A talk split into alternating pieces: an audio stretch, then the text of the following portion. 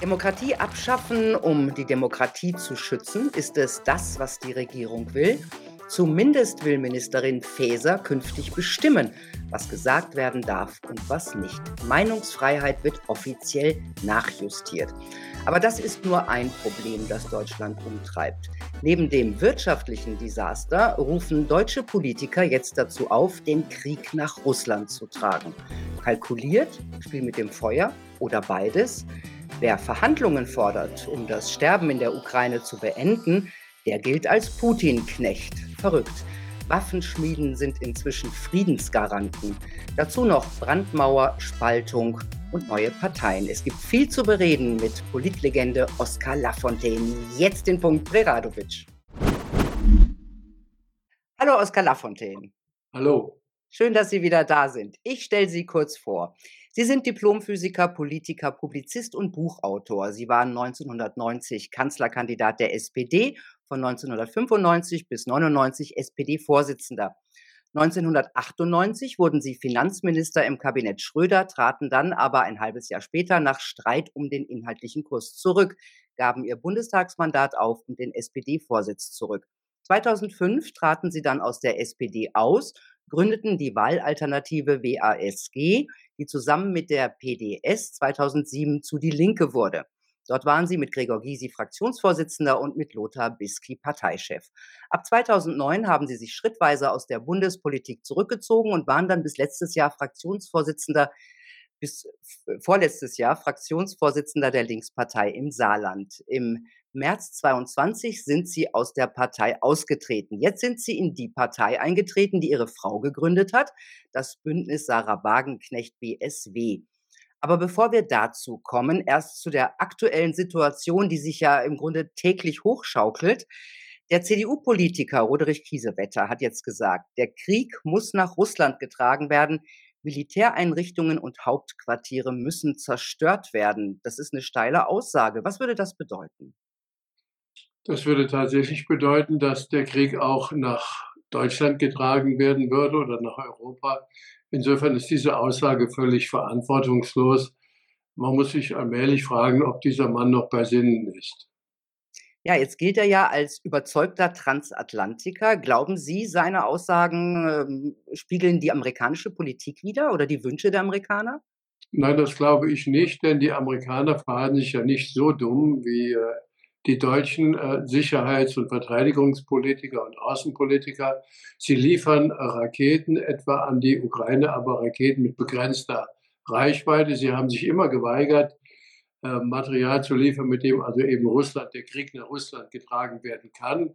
Das ist für mich bis jetzt eine Konstante der US-Politik. Umso verwunderlicher ist es ja, dass in Deutschland äh, Politikerinnen und Politiker gibt und Journalisten, die so ahnungslos und unerfahren sind, dass sie so leichtfertig daherschwatzen, so als wüssten sie nichts von unserer Geschichte.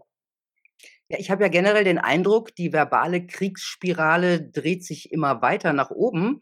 Äh, Politiker aus ganz Europa inzwischen warnen vor einem Angriff Putins auf die NATO-Staaten. Ist das realistisch?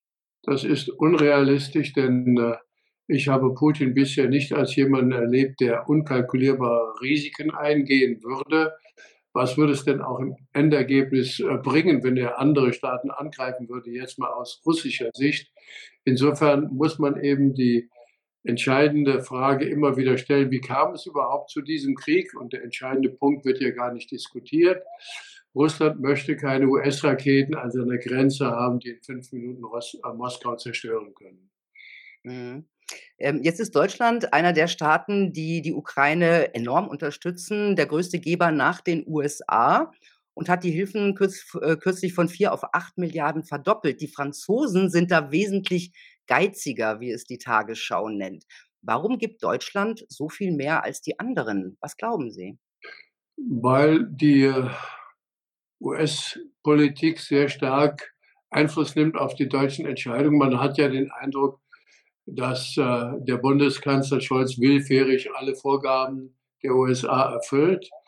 Äh, dieser Eindruck besteht ja spätestens seit der berühmten Pressekonferenz, in der Biden angekündigt hat, man würde die wichtigste Gasleitung äh, Deutschlands zerstören, ohne dass der Kanzler irgendwie widersprochen hat. Und seitdem erleben wir ja, dass äh, die Bundesregierung und auch die Opposition mit äh, Herrn Merz an der Spitze äh, äh, so tut, als sei Deutschland eine Abteilung der USA, so gewissermaßen die Abteilung, die eben in noch stärkerer Form als die USA selbst Russland bekämpft und schwächt. Das ist alles überhaupt nicht nachvollziehbar. Es sieht so aus, als gäbe es kaum noch Leute in der deutschen Politik, die erkennen, was das deutsche Interesse ist. Das deutsche Interesse kann doch in keinem Fall sein, dass der Krieg zu uns kommt. Insofern muss alles unterlassen werden, was den Krieg zu uns bringt. Ja, wie sieht es denn mit der EU aus? Die EU unter äh, Frau von der Leyen ist ja auch immer bereit, immer mehr Hilfen ähm, äh, zu schicken, immer mehr aufzustocken. Ähm, glauben Sie, das liegt vielleicht daran, dass Frau von der Leyen auch Deutsche ist? Auf jeden Fall ist sie ebenfalls eine Marionette der USA wie der Bundeskanzler. Das muss man ohne jede Einschränkung sagen. Sie hat ja alles getan, um die Vorgaben aus Washington zu erfüllen. Und da ist es tatsächlich, das war ja der zweite Teil Ihrer letzten Frage, wohltuend zu sehen, dass die Franzosen bei weitem nicht so dumm sind. Man muss das ja heute so sagen, so fahrlässig wie die Deutschen. Sie liefern ein Dreißigstel ein Dreißigstel wiederholt die Zahl von dem an Waffen, was die Deutschen tun. Also dieses äh, muss doch jedem zu denken geben. Und der Schlüssel ist, dass Macron richtigerweise gesagt hat, wir sollten uns nicht in Kriege hineinziehen lassen, die nicht unsere sind. Und er scheint auch so zu handeln, das muss man eben anerkennen, denn dieser Krieg der USA gegen Russland äh, in der Ukraine ist ja nicht unser Krieg, aber es läuft immer nach demselben Muster ab. Die USA beginnen irgendwelche Kriege. Man denkt an den Vollen Orient, zerbomben und zerstören die Länder. Die Flüchtlinge kommen dann Europa, müssen also dann in Europa von den Staaten aufgenommen werden und sie müssen auch für die Kosten aufkommen. Und die USA ziehen sich irgendwann, wenn es nicht mehr passt, zurück und versuchen die Europäer möglichst in großem Umfang äh, zu beteiligen an den Kriegskosten, also an, an, den von ihnen geführten Kriegen zu beteiligen, was die Kosten angeht. Und die dümmsten dabei äh, sind dann, wie im Fall der Ukraine, die Deutschen.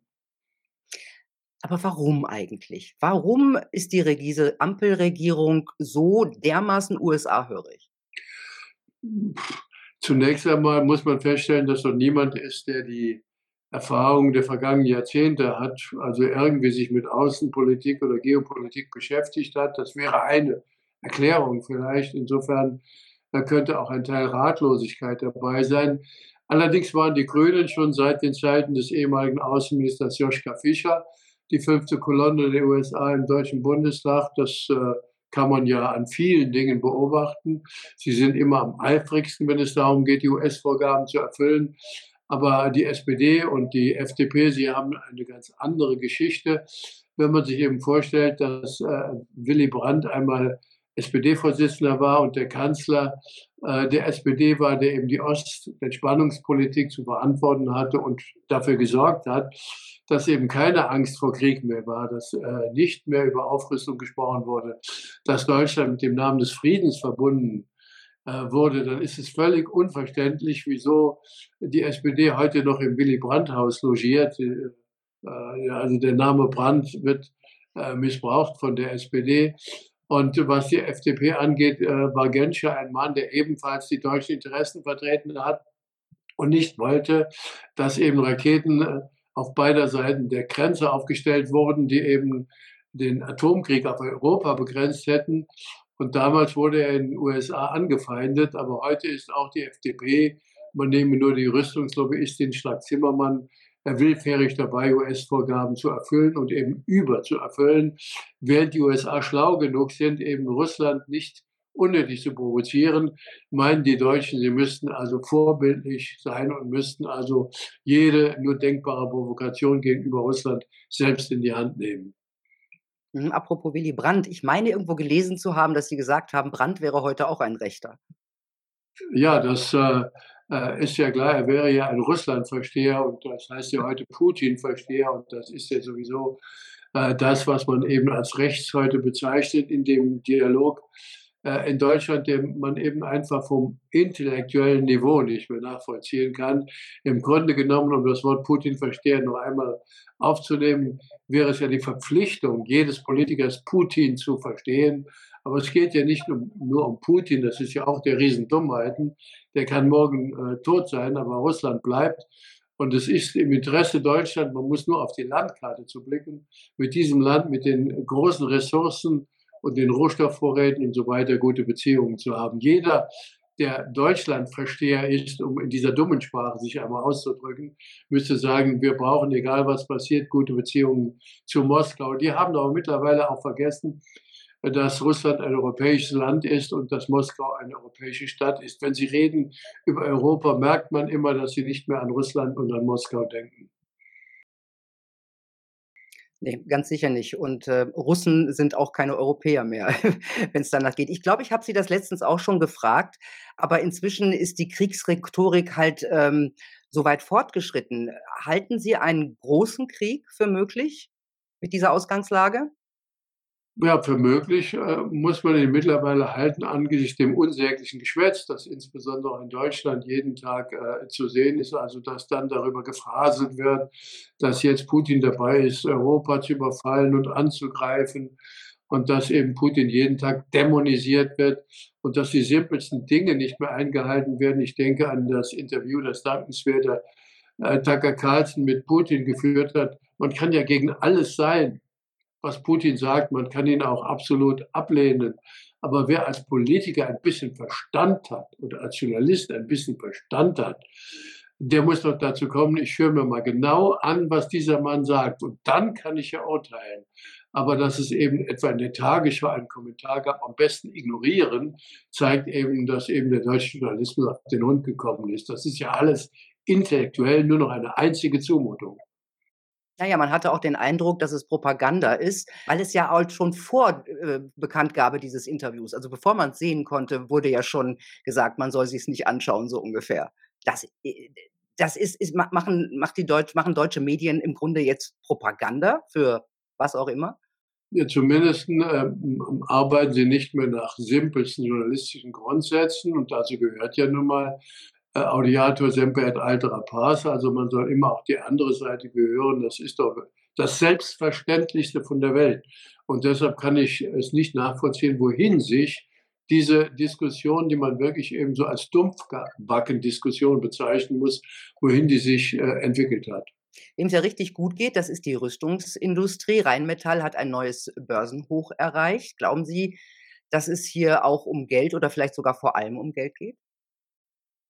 Klar, eines der, eine der Volksweisheiten, die eben jeden Tag bestätigt werden, ist, Geld regiert die Welt. Und äh, dieser Krieg ist natürlich äh, gesponsert oder auch vom Zaun gebrochen worden durch das Interesse der US-Rüstungsindustrie.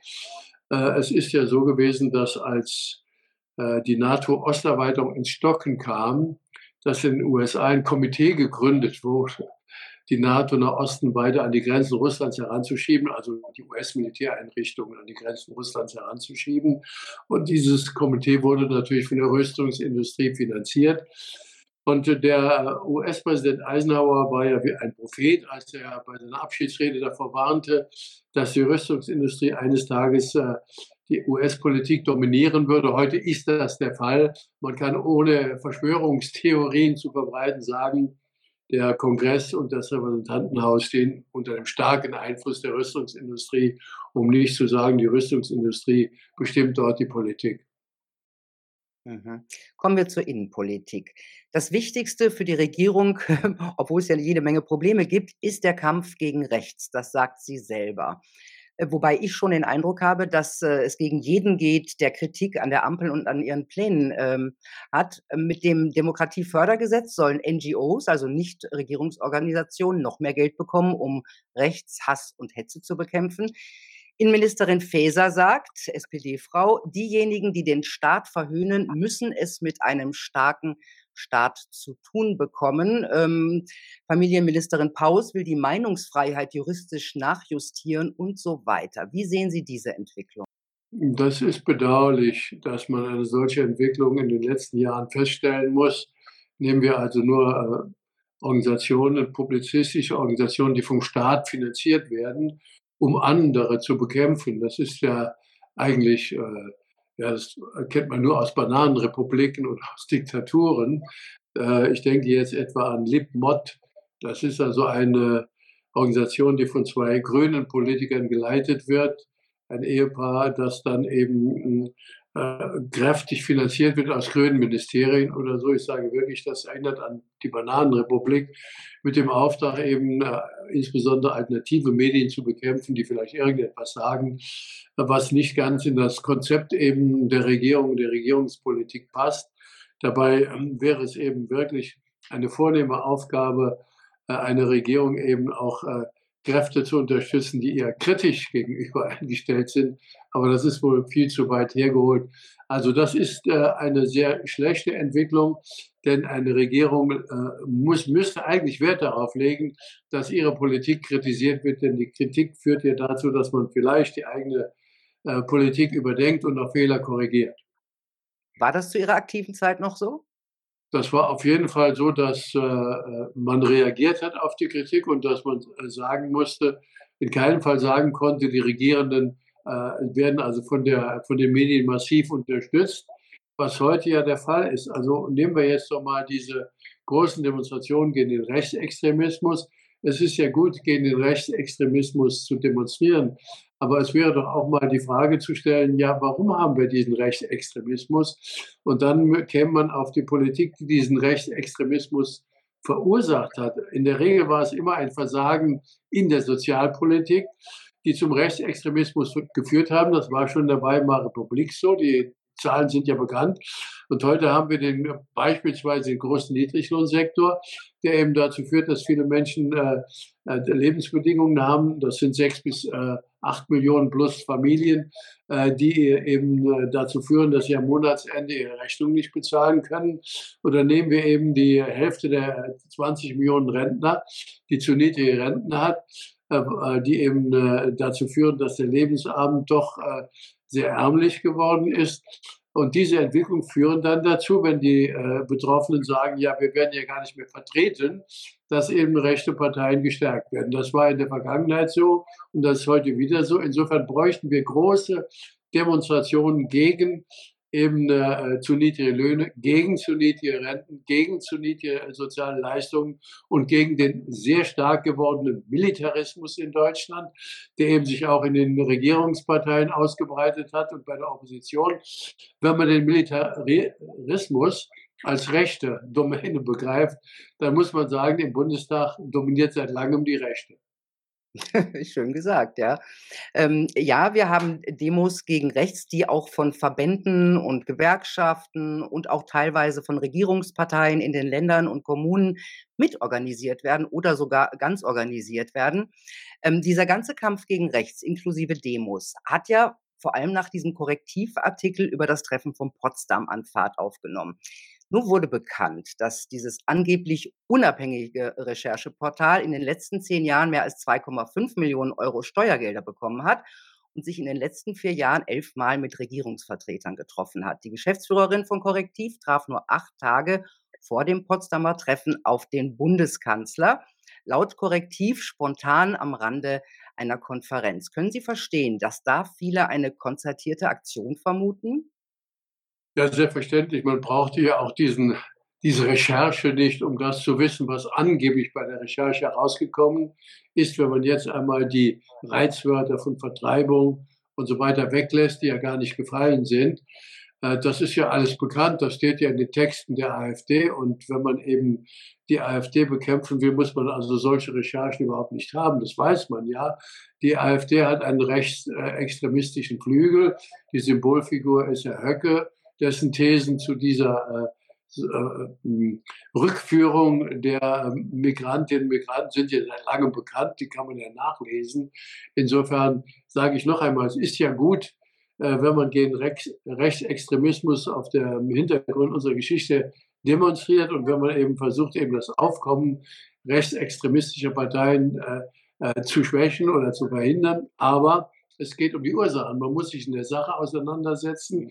Und wenn man eben zu dem Ergebnis kommt, wie ich, dass eben die Rentenpolitik, die Lohnpolitik, die Sozialpolitik und natürlich auch der, der zunehmende Militarismus dem, dem Rechten, dem Rechtsextremismus den Boden bereitet, ja, dann muss man gegen diese Politik demonstrieren.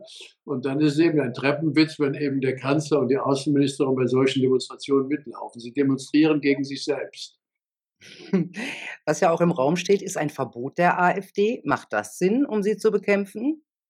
Ja, das ist ein sicheres Mittel, diese ganze Diskussion um die AfD immer weiter zu stärken, denn die Menschen, die sich jetzt äh, äh, mit dem Gedanken tragen, das sind ja eben fast 20 Prozent der Wählerschaft, die AfD zu wählen und erleben, äh, dass eben nicht reagiert wird auf diesen Protest, sondern dass eben man einfach dann daran arbeiten will, die AfD zu verbieten.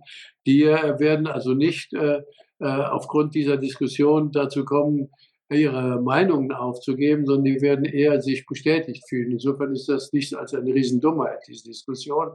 Und es ist gut, dass äh, das Verfassungsgericht hohe Hürden aufgebaut hat, die Gesetzgebung, und dass viele sich noch äh, an das NPD-Verbot erinnern.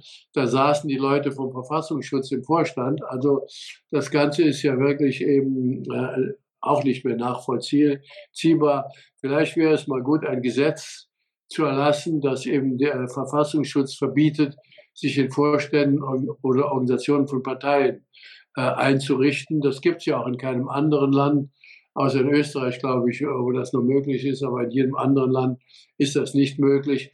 Äh, insofern sollte man vielleicht hier mal äh, nachdenken. Auf jeden Fall diese ganze Verbotsdiskussion ist für mich einfach nur eine Riesentorheit, wenn man ernsthaft das Erstarken des Rechtsextremismus bekämpfen will. Mhm. Kommen wir zur neuen Partei BSW. Das äh, Bündnis Sarah Wagenknecht ist für viele ja noch die große Unbekannte. Ne? Ich habe gelesen, die einen sehen es als verlängerten Arm Putins, das Thema hatten wir schon, andere als Mehrheitsbeschaffer für SPD und Grüne und gelenkte Opposition. Wie sehen Sie die Rolle des BSW? Ja, bei gelenkter Opposition muss ich natürlich nur lachen. Ich bin ja bekannt dafür, dass ich ständig gelenkt worden bin von irgendwelchen Regierungen was weiß ich alles. Das ist natürlich dummes Zeug. Dann man versucht eben, einmal versucht man, äh, das BSW in die Nähe der AfD zu äh, rücken. Aber da muss man sich ja nur ein bisschen mit der Sache beschäftigen. Die meisten sind zu faul oder zu bequem oder unfähig, das zu tun. Da weiß man, dass das völlig absurd ist. Die Überschneidungen der Regierungsparteien und der CDU mit der AfD sind ungleich größer äh, als äh, die Überschneidung etwa des BSW, wo man allenfalls sagen kann, dass es eine Überschneidung in dem Punkt gibt, dass man gute Beziehungen zu Russland für richtig hält. Aber äh, was die äh, niedrigen Löhne angeht, niedrige Renten, niedrige soziale Leistungen, sind sich alle einig im Bundestag. Also Riesenüberschneidungen. Und wenn es darum geht, auch äh, den Rüstungsetat auszuweiten, gibt es eine Übereinstimmung mit AfD und den Regierungsparteien und der Opposition. Und auch die Unterstützung äh, der Regierung Netanyahus oder ihrer Politik, äh, äh, in der ja eine eigene Bekundung auch Faschisten sitzen, der, die Regierung Netanyahus und die Kriegsverbrechen in Israel werden eben von allen Bundestagsparteien einschließlich der AfD unterstützt. Also hier gibt es riesige und große Überschneidungen, die aber im deutschen Dialog völlig ausgeblendet werden. Ähm, jetzt gibt es in Deutschland drei Landtagswahlen dieses Jahr. Wer wäre denn natürlicher Koalitionspartner des BSW? Natürlicher in dem Sinne fällt mir bei dem, was ich vorher analysiert habe. Ja, ja eben. Äh, aber es ist natürlich so, dass in den Ländern eben andere Bedingungen herrschen. Da wird ja jetzt zunächst einmal nicht über all die Fragen entschieden, von denen ich jetzt gesprochen habe, allenfalls eben im Bundesrat bei einzelnen Fragen. Aber letztendlich gibt es eine klare Marschrichtung, die ich aufgrund meiner jahrzehntelangen Praxis sagen kann. Man beteiligt sich dann an der Regierung, wenn man etwas Entscheidendes für die Wählerinnen und Wähler bewirken kann, sonst nicht. Ja, ja, aber wenn Sie so wenig Gemeinsamkeiten haben, also ich meine, die, die Brandmauer zur AfD macht das BSW schon mit. Ich will, äh, also um die erste Frage zu beantworten, dann komme ich zur zweiten. Äh, die erste Frage ist, kann man etwas verändern? Ich nehme mal den Mindestlohn. Ich habe ihn ja mehrfach angesprochen. Jetzt haben äh, Grüne und, äh, und SPD gesagt, ja, ja, die Forderungen, die also äh, Leute wie ich seit langem vertreten, man bräuchte jetzt mindestens einen Mindestlohn von 14 Euro. Die greifen, die wurden auch, äh, wurde jetzt auch beschlossen nach langem Zögern. Aber da kann man sie ja dann testen. Dasselbe gilt eben auch für äh, Bemerkungen, die teilweise da oder dort zu lesen sind, was die Rentengesetzgebung angeht. Jetzt wir auf Bundesebene. Das kann man ja dann testen. Und wenn es äh, darum geht, eben die notwendigen Mittel bereitzustellen, dann muss man eben zusammen dafür eintreten, dass dieser Wahnsinn, Milliarden fürs Militär zu verpulvern und für Kriege, die letztendlich, ich denke an die Ukraine oder auch an, äh, an den äh, Krieg im Gazastreifen, nur dazu führen, dass äh, viele, viele Menschen sterben und leiden müssen. Wenn man also diese verpulverten Milliarden eben einsetzt für bessere Renten beispielsweise oder auch für bessere Schulen, um ein wichtiges Thema einmal anzusprechen, dann ist man bei der Landespolitik, dann wären wir auf dem richtigen Weg. Naja, aber alle großen Parteien sehen das ja anders. Alle großen Parteien und alle etablierten Parteien sind im Grunde zu einem großen Bündnis zusammengekommen, sind für die Aufrüstung, sind für die Milliarden äh, in, sowohl in den Krieg als auch in die eigene äh, Rüstungsindustrie als auch in die Bundeswehr. Da ja, können sie doch gar nicht zusammenkommen. Das ist richtig, das wird sich aber nicht mehr lange halten. Man merkt ja allmählich, dass sie eben an die Wand laufen. Äh, also äh, die ganzen äh, Erklärungen zu Beginn des Ukraine-Krieges man wolle siegen und man würde also die Russen zurückdrängen und man würde also so lange kämpfen unter Führung der USA, bis Russland niemals wieder einen solchen Krieg führen kann und so, und weiter und so weiter. Sie äh, weichen allmählich der Realität und im Geheimen diskutiert man ja schon, wie man da rauskommt äh, äh aus dieser Falle. Insofern äh, gehe ich davon aus, dass diese Politik auf Dauer nicht durchzuhalten ist denn die Bevölkerung wird nicht mitmachen, wird es nicht weiter mitmachen, dass die wichtigsten Infrastrukturmaßnahmen nicht in Angriff genommen werden.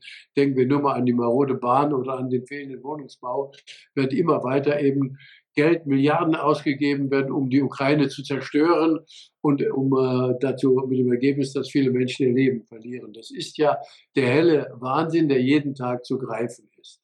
Mhm. Nochmal die Frage von vorhin, die Brandmauer zur AfD, macht das BSW mit? Oder? Mit den anderen Parteien. Es gibt, es gibt äh, eben einfach keine Überschneidung. Auf diesen Punkt muss man zurückführen.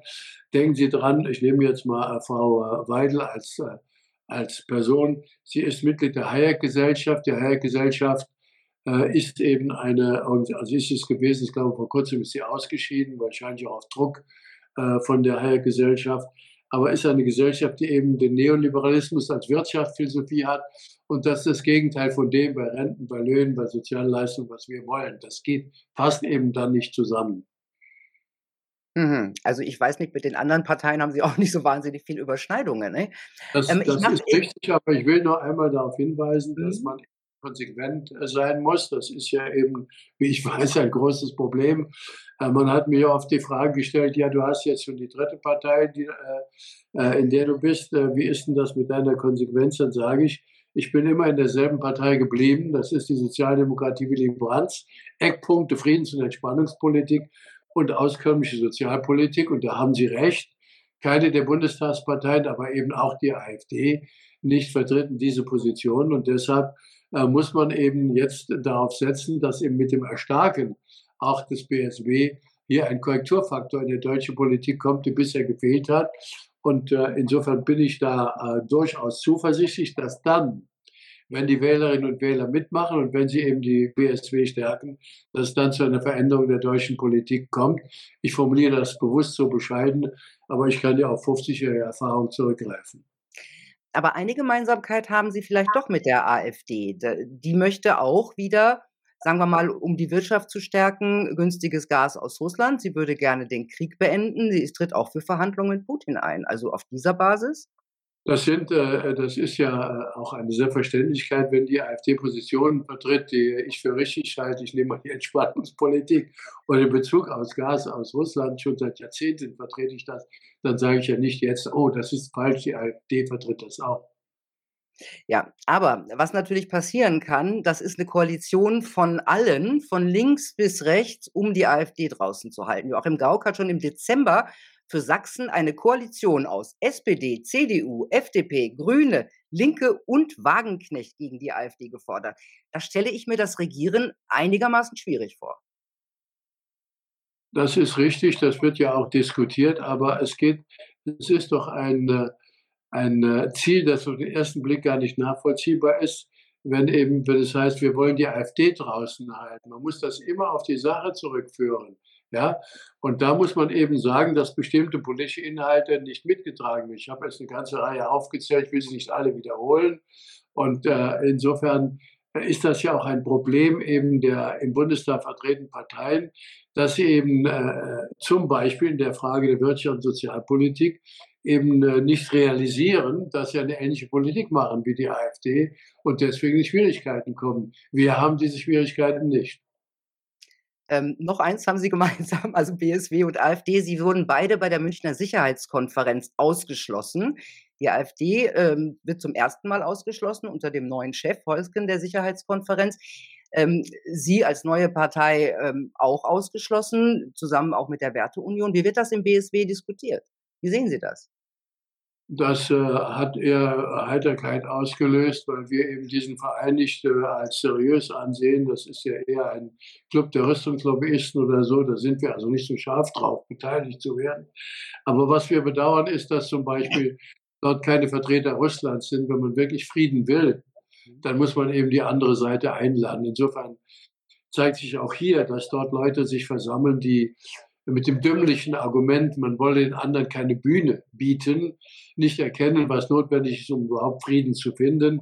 Frieden findet man nur, wenn man mit dem Feind in Anführungszeichen ins Gespräch äh, kommt. Das hat also die Geschichte jetzt über Jahrtausende gezeigt. Vielleicht merken das auch irgendwann mal die großen äh, Organisatoren der Sicherheitskonferenz in München. Mhm. Es geht in Deutschland ähm, um viele Themen. Ein paar haben wir jetzt schon abgearbeitet. Ähm, aber eins der wichtigsten wird eher weniger erwähnt, äh, die Wirtschaft. Sehr viele große Unternehmen bereiten ihren Abgang vor, bauen im Ausland schon Werke, kündigen die Entlassung von zigtausenden an, auch in ihrem Stammland, dem eh schon gebeutelten Saarland. Wie würden Sie das stoppen oder wie muss man das jetzt stoppen? Ja, das ist ja ein großes Thema und da gibt es eben zwei äh, Komponenten, die jetzt nicht ausreichend äh, äh gestärkt werden. Einmal äh, bei einer Industrienation ist der Energiepreis eine Schlüsselgröße. Man kann sagen, wenn der Energiepreis wettbewerbsfähig ist, dann hat die Industrienation eine ordentliche Basis. Ist überhaupt nicht der Fall, weil eben nun wirklich, da muss man sagen, unsere Regierungen zu dumm sind, unterstützt auch vom Journalismus in großen Teilen, um also Simples zu machen, was zu machen wäre, nämlich billig Energie einzukaufen. Wir leben ja von russischer Energie, das wird immer wieder auch bestritten, aber auf vielen Umwegen kommt sie zu uns nur viel, viel teurer. Also so viel Dummheit muss man erst einmal finden um sie dann auch ins Werk umzusetzen. Ich verstehe das bis zum heutigen Tage nicht. Das Zweite, jede Industrienation braucht eine solide Infrastruktur. Und wenn man jahrelang die Infrastruktur vernachlässigt hat, dann darf man sich nicht wundern, dass man im Wettbewerb zurückfällt. Und da ist eben das Thema Schuldenbremse ein großes Thema. Äh, ich habe schon in mehreren Diskussionen darauf hingewiesen, dass keine andere äh, größere Industrienationen einen solchen Unsinn beschlossen als Schuldenbremse. Wir sollten zu der alten Regel zurückkehren. Investitionen können über Schulden finanziert werden. Und die zweite Regel ist, wenn die Wirtschaft runtergeht, muss der Staat Gas geben. Das heißt, die Investitionen verstärken. Das wären mal zwei wichtige Maßnahmen, die ich ergreifen würde. Und dann kommt noch die Nachfrageseite. Da habe ich etwas zu Niedriglohnrenten gesagt. Auch die Nachfrageseite darf man nicht aus dem Auge verlieren. Mhm. Jetzt hat der Habeck-Einflüsterer, so nenne ich ihn mal, Patrick Reichen, vor seinem Rausschmiss wegen Vetternwirtschaft auf den Einwurf, dass Unternehmen, ähm, sehr viele Unternehmen das Land verlassen, gesagt, dann sollen sie halt gehen. Und da fragt man sich schon, ob diese Ampel aufgrund ihrer Ideale und äh, Weltklimaziele äh, mutwillig die Industrienation Deutschland zerstören will. Ja, bei dem einen oder anderen kann man das wirklich äh, oder darf man das vermuten. Aber ich würde einmal sagen, äh, selbst bei den führenden Leuten würde ich das mal nicht unterstellen. Wie gesagt, bei dem einen oder anderen würde ich das vermuten.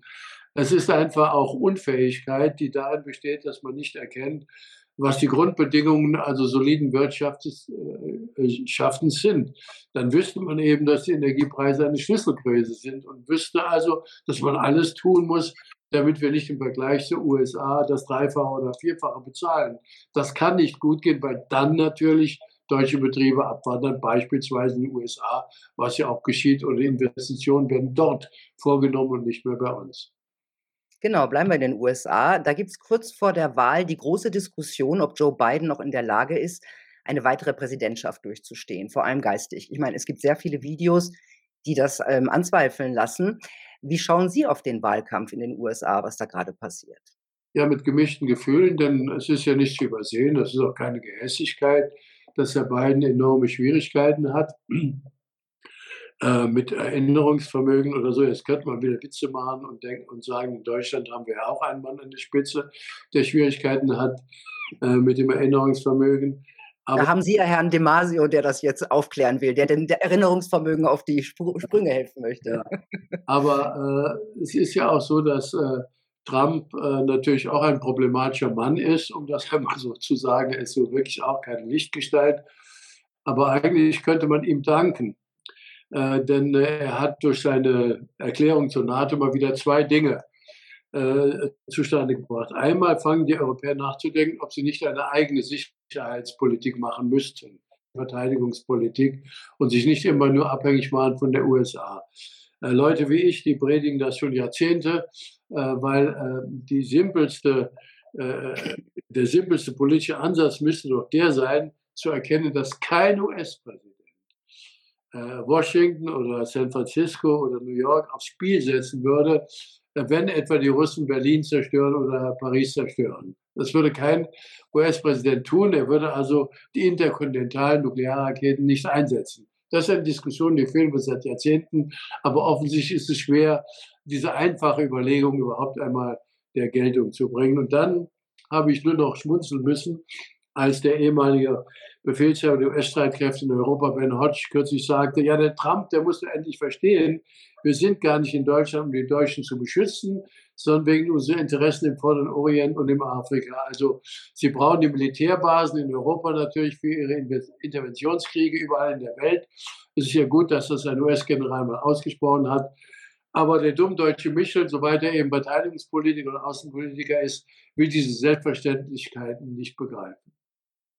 Also im Grunde äh, sagen Sie auch, dass der NATO-Verteidigungsfall gar nicht eintreten würde, wenn die USA also nichts aufs Spiel setzen möchten. Die, die, äh, es ist eine uralte Diskussion, dass natürlich die, damals die beiden Supermächte USA und UdSSR, wenn es denn wirklich einmal so weit käme, den, den Atomkrieg auf Europa begrenzen würden.